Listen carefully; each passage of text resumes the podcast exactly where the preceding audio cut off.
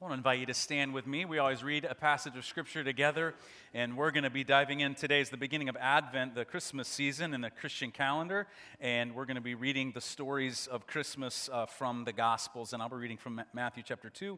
It'll be on the screen, and you can follow along as I read. After Jesus was born in Bethlehem in Judea during the time of King Herod, Magi from the east came to Jerusalem and asked, where is the one who has been born King of the Jews? We saw his star when it rose and have come to worship him. When King Herod heard this, he was disturbed, and all Jerusalem with him. And when he called together all the people's chief priests and teachers of the law, he asked them where the Messiah was to be born. In Bethlehem, in Judea, they replied, For this is what the prophet, and here they're quoting Micah, has written in the Old Testament. But you, Bethlehem, in the land of Judah, are by no means least among the rulers of Judah, for out of you will come a ruler who will shepherd my people Israel. Then Herod called the Magi secretly and found out from them the exact time the star had appeared. He sent them to Bethlehem and said, Go and search carefully for the child. As soon as you find him, report to me so that I too may go and worship him. That's a political lie. After they had heard the king, they went on their way, and the star they had seen when it rose went ahead of them until it stopped over the place where the child was. And when they saw the star, they were, what's the word? Oh, you didn't even believe that. Say it one more time. One more time. So that's what we're talking about all the way through Christmas. On coming to the house, they saw the child with his mother Mary, and they bowed down and worshiped him. And they opened their treasures and presented him with gifts of gold, frankincense, and myrrh. And having been warned in a dream not to go back to Herod, they returned to their country by another route. This is the word of the Lord. You may be seated. Thank you so much for respecting God's word that way.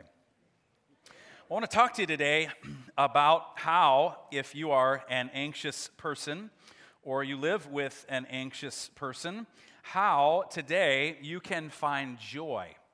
Uh, today's about joy for anxious people. And uh, we're, we're going to go to school on joy. Now, the, the reality is, is that when you don't know something, when you don't know about something, one of the best ways that you can go and figure that something out is that you go to school on it. And so we're going to go to school for a few weeks as we look at the Christmas story on how to have joy in our life. Does anybody want joy in their life?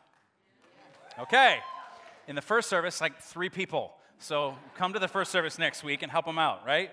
Uh, so I, I, you, you go to school, right? When you don't know, you, when you don't know something, you go to school. I, I uh, you might not know this, but uh, when you are deciding to be a pastor, um, there's uh, available to you. Uh, you can go to school and I went to school to learn things about being a pastor that I didn't know. I went to, uh, got an undergrad degree in religion and then uh, pastored for a few years as a youth pastor and then went back to what's called seminary where I got a degree uh, there.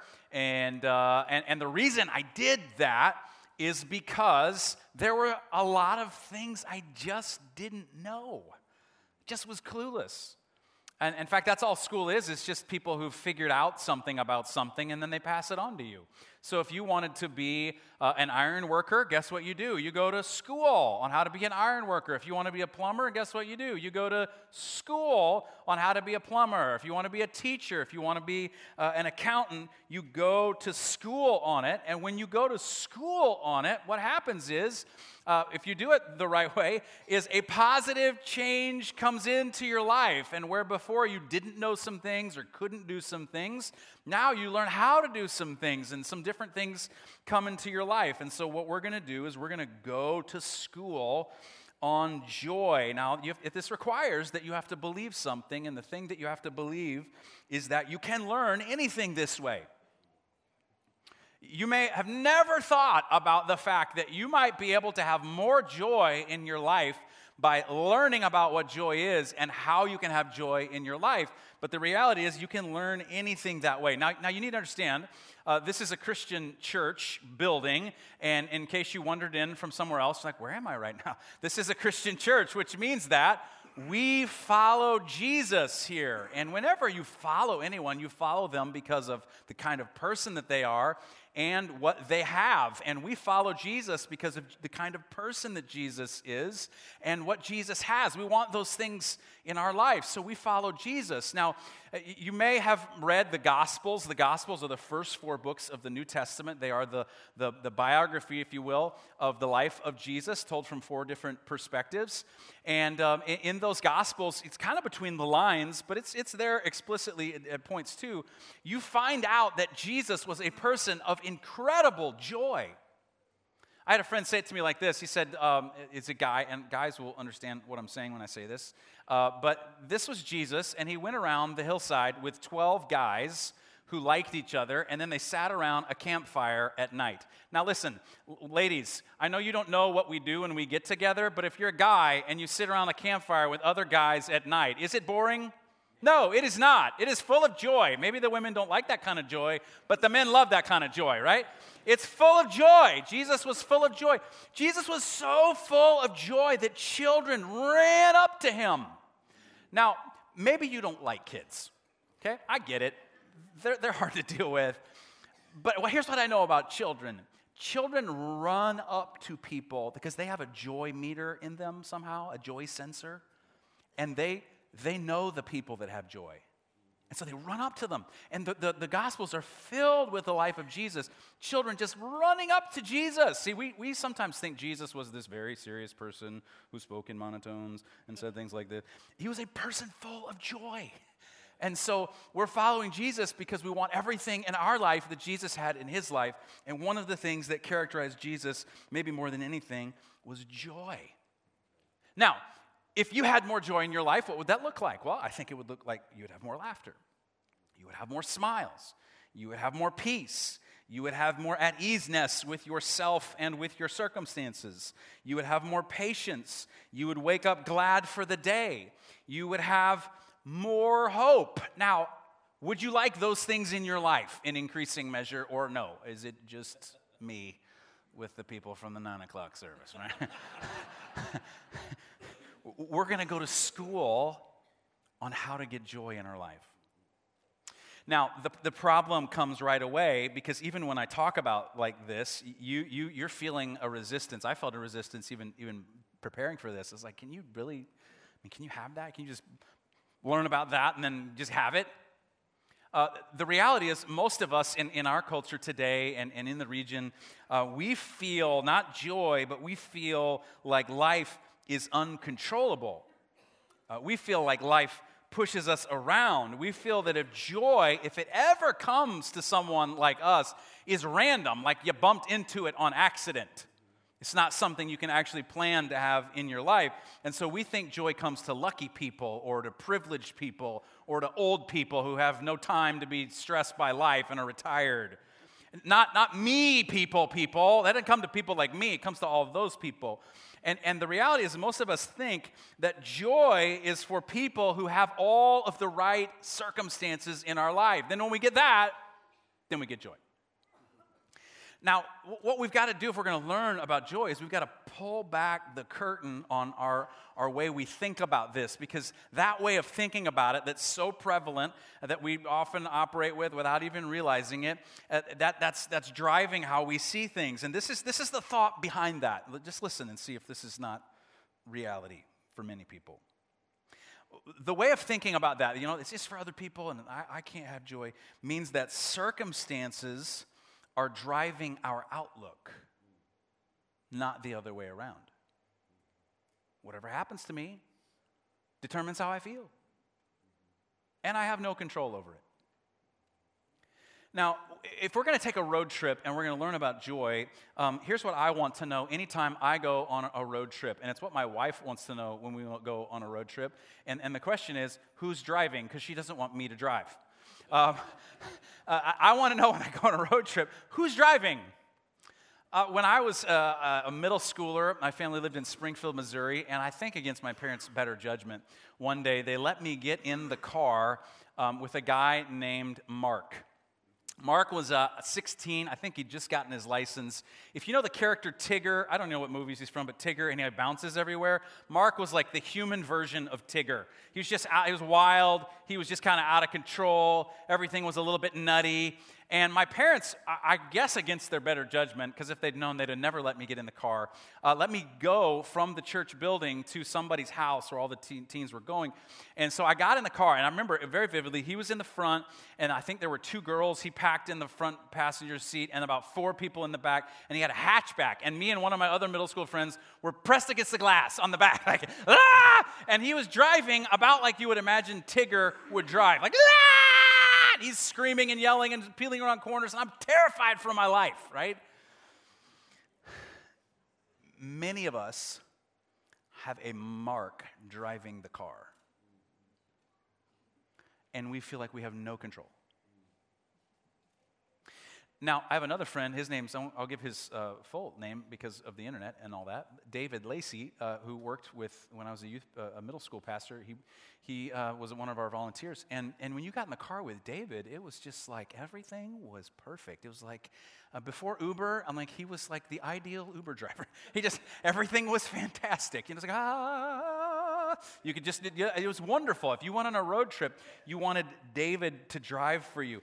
Now, here, here's, here's, here's what I'm getting at we have a joy problem. And one of the main reasons we have a joy problem is because joy is not driving. Um, and, and, I think here's, here's an illustration that might, might make, this, make this clear because you, you're, you're feeling right now like, but I don't have a choice. Yeah, I think you do. We have a tendency to either operate in our life like a thermometer or a thermostat. You know the difference, right? I got a picture of, of both of these.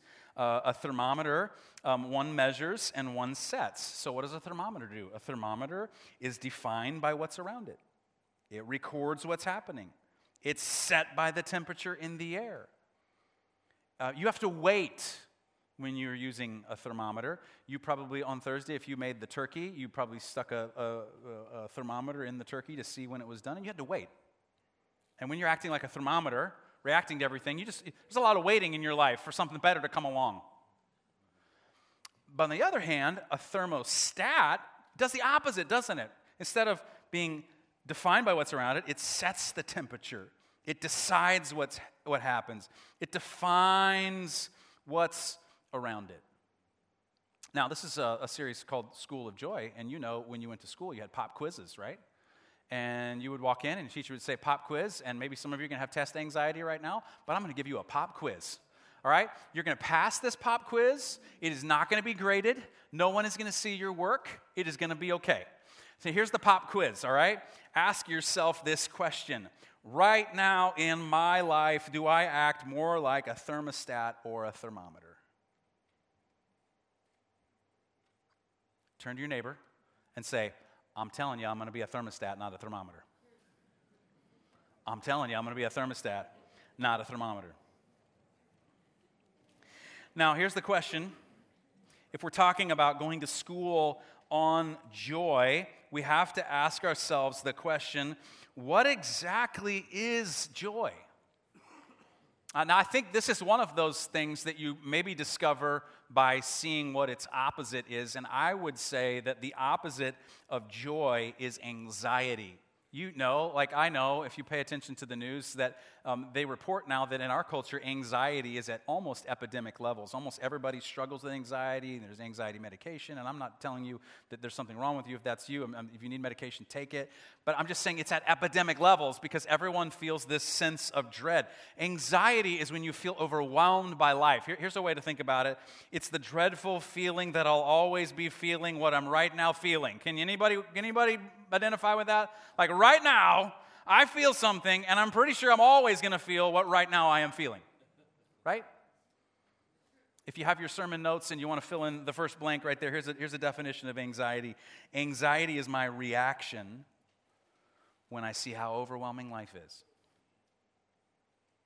Joy is the opposite. Uh, joy is what you, when you walk down the hall at an elementary school and you see a kid standing there in line and they're doing this right here. You know, and they're, it's like this, uh, this life that you can't get rid of, right? It's just like a response to, it's like, oh, everything's going to be okay. Let me give you a definition that we're going to work with all the way through this series. Joy is my appropriate response when I see what God has done. Anxiety, I see, oh, life's so overwhelming. What am I going to do? What am I going to do about that? How am I fix? I can't, I can't. Joy, on the other hand, is the response when I finally see what God has done. Now, um, you can have anxiety or joy over the same circumstance. In, in this story, in Matthew chapter 2, uh, one circumstance happens there's a star. And the wise men come from the east and they meet with Herod, who is a paranoid schizophrenic, many scholars think. And, and they say that there's someone who's born who's going to be the ruler of his people. He sees it as an immediate threat. His response, the text says, is that he was disturbed and all Jerusalem with him. In other words, he had anxiety to such a degree that he let everybody else around him feel it. The, the, so there's that, that response to the circumstance. But that same circumstance, the wise men are excited.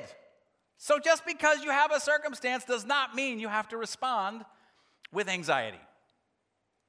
So here we are. That's the longest introduction you've ever heard in your entire life. Uh, on week one of this series on joy. And what we're going to do is we're going to work our way through the, the, the, familiar characters of the Christmas story. We're going to look at the stories and see what each of their journey teaches us about how we might bring joy into our life. Now, we're going to peel the onion, okay? I'm not, I'm not telling you in three easy steps you can have joy. I, am going to give you three easy steps later, but they're not.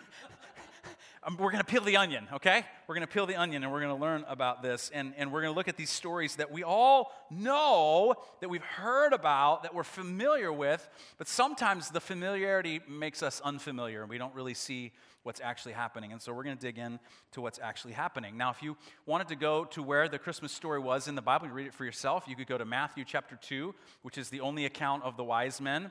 Uh, and then you could also go to Luke chapters 1 and 2, which we're going to look at for the next several weeks. And this is the story of the shepherds and Mary and, and um, the birth of Jesus and, and the trip of Mary and Joseph to Bethlehem. And um, it's not in the Gospel of John, not in uh, the Gospel of Mark, uh, but this is uh, in Matthew chapter 2, is, this, is where we pick up the story of the wise men. Now, again, pop quiz. It's a school, right? School on joy.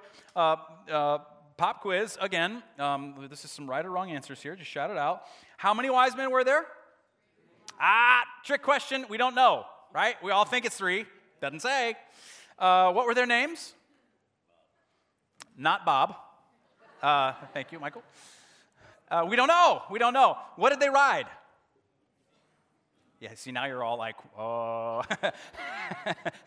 we, we think they rode camels, right? We don't know that. Uh, that's kind of the popular version is that there were three of them and uh, that we know their names and that they rode camels. We don't necessarily know that. We kind of make some assumptions about it.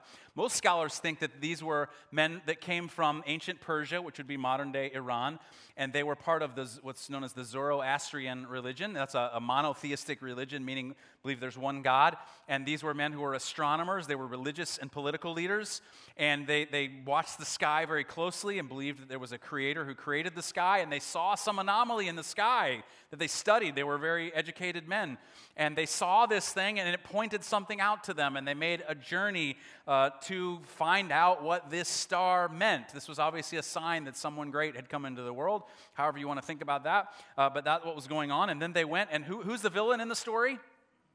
Herod is the villain of the story. The, the Caesar of the day, the ruler of the Roman Empire, said, had a saying. He said it was better to be Herod's pig than his son because anytime he sensed any threat, he would just kill the person who was a threat to him. You can dig through the archaeology and find all the places that he built. He was, from um, all, all outward appearances, a very successful person and wealthy, but inside he was full of paranoia and, and they saw this star, this sign in the sky. And now there's a very interesting thing that the text says when they saw the star, they saw Herod and they went on to Bethlehem, and this star stops over Bethlehem. It says that in the original language, doesn't always get translated uh, this way into English, but the original language says they, they saw the star and they experienced mega joy. Mega, not just not like joy, but mega joy. Like how would you like to have mega, not just joy, but mega joy? Would that be okay if you could have mega joy? Uh, mega joy. But here's the question for us that we're going to spend the rest of our time with: how do you get mega joy into your life? So, what we're going to do is we're going to re- reverse engineer mega joy. Do you know what reverse engineering is? It's something they do in manufacturing and in, and in food. When something's popular, people will take it and, and they'll, they'll try to figure out how to make it work and they'll reverse engineer it. And, and you could reverse engineer a Big Mac. You could go to McDonald's, buy a Big Mac, and then you take it off and you'll see that it's two all beef patties, and then you'll find that it's special sauce lettuce, cheese, pickles, onions on a sesame seed bun. Two all beef patty special sauce. Okay, for those of you who got that commercial reference, you're welcome. Uh, the rest of you are like, why is it, what's wrong with him? Uh, but you can reverse engineer it and find out what the component parts are, right? You can't just look at a Big Mac and go, okay, I think I got it. You, you got to pull the parts apart and then figure out how they made it. So we're going to pull the parts apart of what they did that got them to mega joy. Three blanks. I'm going to give you three things that will help you begin to peel the onion, okay? Here's the first thing they were looking for something more.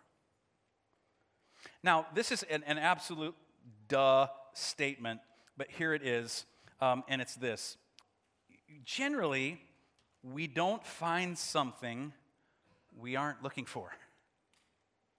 Right? Duh, right? Generally speaking, you won't find a job unless you're looking for it. For those of you who are single and you would very much like to be married, I have some news for you. You generally will not find a spouse unless you are looking for them, okay? No one's going to drop Mr. or Mrs. Right right now. It's not, you have to look for it. If you want peace in your life, generally speaking, you have to be looking for it. It's the same with joy. If you want joy in your life, you have to be looking for it. Now, we don't know the reasons uh, all that the, the wise men came from where they were, but this motivated a journey in their life from where they were to where they wanted to be. So they came from the east to Bethlehem. Now, now think with me for a moment about this journey that they went on. These are, these are wealthy men. They were, obvi- they were men and, and they were, uh, had some sort of caravan. I don't think it would have been just three, probably would have been a whole caravan of servants and, and people who would have gone with them on this very perilous journey. If you think about it, there was no state highway patrol patrolling the routes on their own camel. This is just people out. And, and they were carrying with them gold, frankincense, and myrrh. Now, there's a lot's been read into why they were carrying gold, frankincense, and myrrh. Gold was the present you would give to a king. So some people say, well, they were, they were preparing Jesus to say, Jesus, you're going to be our king.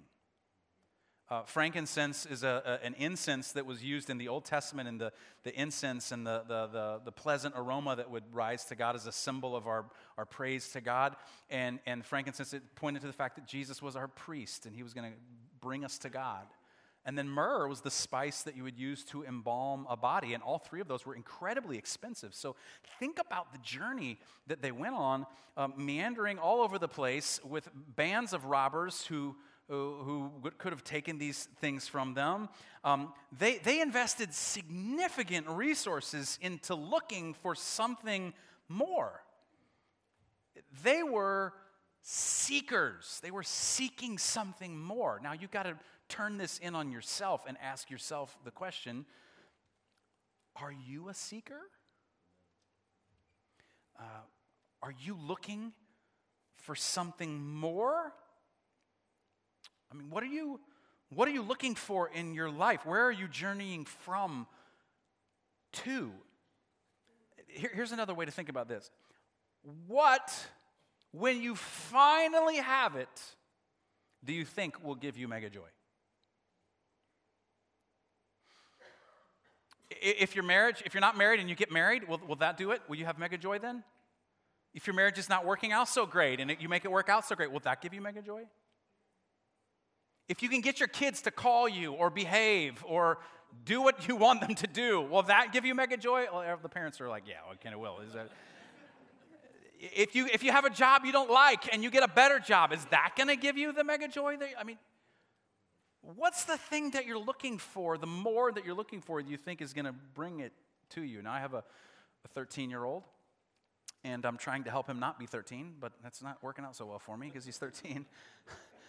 and uh, right now, we're, we're working through, um, he, he's like most 13 year olds, just preoccupied by the newest, brightest, and shiniest thing, and he's pretty sure that he has to have it right now.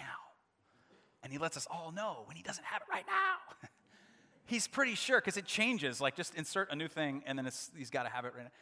And, and, and I'm just having these conversations with him as his dad to say, you know what? You're not, when you get that thing, it's not going to make everything okay.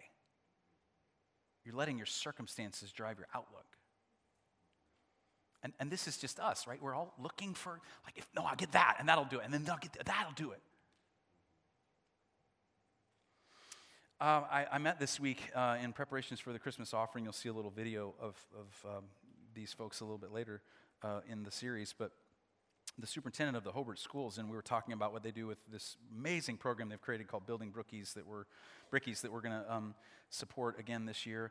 Um, does amazing things for young, fa- young families with little kids. And, and I didn't know this, but she would know this. She said that last year, Porter County, um, I don't know what, what the drug was exactly, but she said we were uh, the capital of this drug in America. We, we, we won that award. I don't think you want to win that award, but we won that. The reason people turn to a substance is because they're trying to short circuit the journey and go, it's just too hard to get there, and so I'll inject more into me. I think I can get more in this pill. And then I don't have to, I don't have to think about the pain that I'm feeling. I don't have to keep seeking.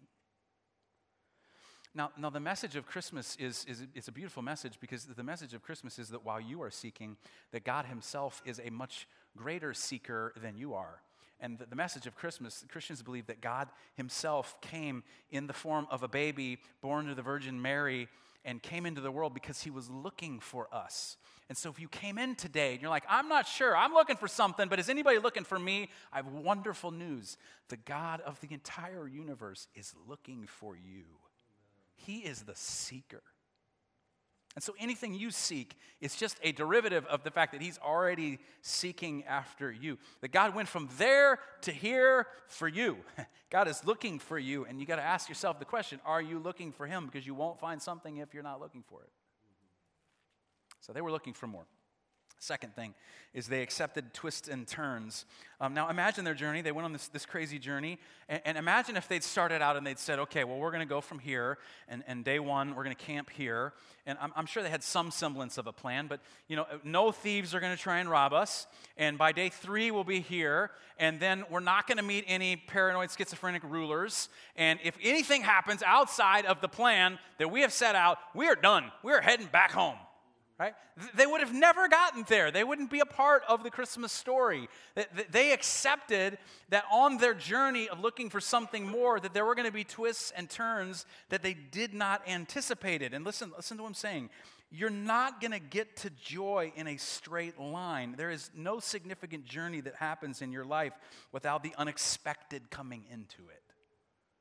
And we're, we're all walking right into the season when we're marketed to for, for millions and billions of dollars are spent marketing to us, telling us if we will just buy this product, we don't have to have any more twists and turns in our life. This will make it all go away. This will grow all your hair back. Let me know if you find that they, they accepted that there were twists and turns. I love how Scott Peck said it. He said, uh, he said it this way He said, Life is difficult. And once you accept that, life's not as difficult. Isn't that great? Third thing. In the end, their joy came from what they worshiped. In the end, their joy came from what they worship. Now, remember, anxiety is my reaction when I, when I see how overwhelming life is, and, and joy is the response that I have when I see what God has done. And so here's, here's what the text says when they saw, when they saw what God had done, they fell down. They, they felt the weight of what God had done, and they worshiped Him. Now, let me give you an insight that that can help you understand yourself. It, it's, it's kind of religious, but it's an insight that will help you understand yourself and why you do some of the things that you do when you, you just don't get it. And, and this is the insight it's that everybody worships.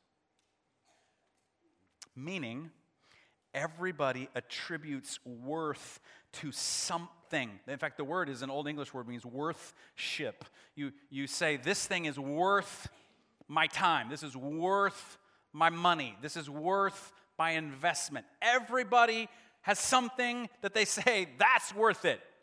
Everybody worships. Christians worship, atheists worship, communists worship, capitalists worship, and it's more a default setting of the heart than it is a one time act. See, we think when you hear the word worship, like, oh, I went in and I sang a song and I, that, is my active worship. No, no, no this is a, a, setting of your life. Uh, you could think about it like this in ancient worship, people would take a journey, much like the wise men did, and they would sacrifice time and money and energy because they said, This is worth my time. This is worth the investment. And you have a default setting in your life that says, This thing is worth my time and money. And if I have this thing, then everything is going to be okay. And it's going to save me from a bad marriage. It's going to save me from loneliness. It's going to save me from being overweight. It's going to save me from not having any hair. It's gonna, we say that. We put all this weight on something and we, we worship, we ascribe worth to it. So, pop quiz again, okay? What are you counting on, if you had it, that you think will make everything work out in your life? And take an inventory of where you spend your time and money. Uh, for some of us, um, based on where we spend our time and money, we are pretty sure that our cell phone is going to bring more joy to us than Jesus. For some of us, uh, that's our cable bill because that's where our time and money goes. I mean, you can insert all kinds of, uh, kinds of things into that, but none of those have the ability to to bear the weight that you're putting on them. They're things that are made to be worshiped, made to be used in the service of the God who made us. And frankly, this is the cause of our anxiety is everybody's worshiping something thinking that that's going to bring me the joy that I'm looking. That's going to bring me peace. And we just go from one thing to another, and that's why the anxiety floods in because we're trying we're making a god out of a non-god and trying to get it to save our marriage or give us self-esteem or make our family okay or take away the fear of the future. Listen to me as your pastor. Those things cannot do it, they do not work. You need to hear the words of Augustine. Augustine was one of the very first uh, leaders of the Christian church in the early centuries of the, the Christian church. He said it's one of my favorite, favorite insights into this reality of worship. He said this. He said, he's referring to God, You have made us for yourself, and our hearts are restless until they rest in you. You have made us for yourself, and our hearts are restless till they rest in you. See, we were made to worship the God who made us. And in that, when we see the God who made us, then the response can begin to grow in our heart of joy. here's what I like to do. Um, just I like to do an exercise. We're, we're peeling the onion, and we're going to peel the onion some more next week. But here's what I'd like to do, just for you to take a moment of, of silence and, and take an inventory of your life. And here, here's what I'd invite you to do. Just if you would close your eyes, no one's looking at you, and, and they're having their moment. And, and we do this sometimes around here, but just take your hands and, and with palms down in a sign of letting things go and take an inventory and say, I'm letting go of the things that I've been looking for, thinking they're going to bring me the joy that I want. I'm, I'm letting go of having to control the twists and turns. And I'm letting go of things that I've counted on to bring me joy and peace, things I've worshiped, created things. I'm letting them go. Before you, God, I let them go. I release them. And then, if you would, turn your hands up in a way, in a posture of receiving. And say, God, I, I receive from you that you're the more that I'm looking for. I receive from you that you can guide me through the twists and turns of life. I receive from you that you are the one that I have always looked for. You're worth my worship. You're worth my time. You're worth my energy. You're worth my investment. You're worth my money. And so, God, in this moment, we receive from you what you have to offer, and that's yourself. You're, we don't get to joy without you, Jesus. And so we ask for more of you in our life. The wise men came and they worshiped you. Help us to see the wisdom in what they did. They've made a massive journey that cost them, I don't know how much, but so much. Because they wanted to worship you, they wanted to know who you were. And oh, God, we want that in our life. We want, we want to make the journey from wherever we are straight to you. So, God, teach us joy. Jesus, thank you that you are our teacher and that your spirit is in us to guide us to joy. And so we, uh, we stop choosing the anxiety, we stop choosing the depression. God, I'm not, I'm, I'm not, I know there are people who wrestle with this chemically, and, and, and Lord, I pray your grace would be on them as they try to sort all this out. But God, we want to choose joy. We want to move beyond those things that were put into place where we have to choose these other things. We want to choose joy. So today, we choose joy. Teach us how to be people full of joy. We pray this in your name, and all God's people who wanted that in their life said, Amen. I want to ask you to stand if you would. We always leave you with a blessing. You'll see people holding out their hands. It's their way of saying they'd like to receive it. If you're comfortable with that, uh, feel free to do that. If not, that's okay too. Just receive this blessing. May you know the joy that Jesus had in his life that was so immense that little children ran up to him. May you know that kind of joy. You're sent now to love God, love people, serve the world. Hug somebody, tell them you love them. See you next week.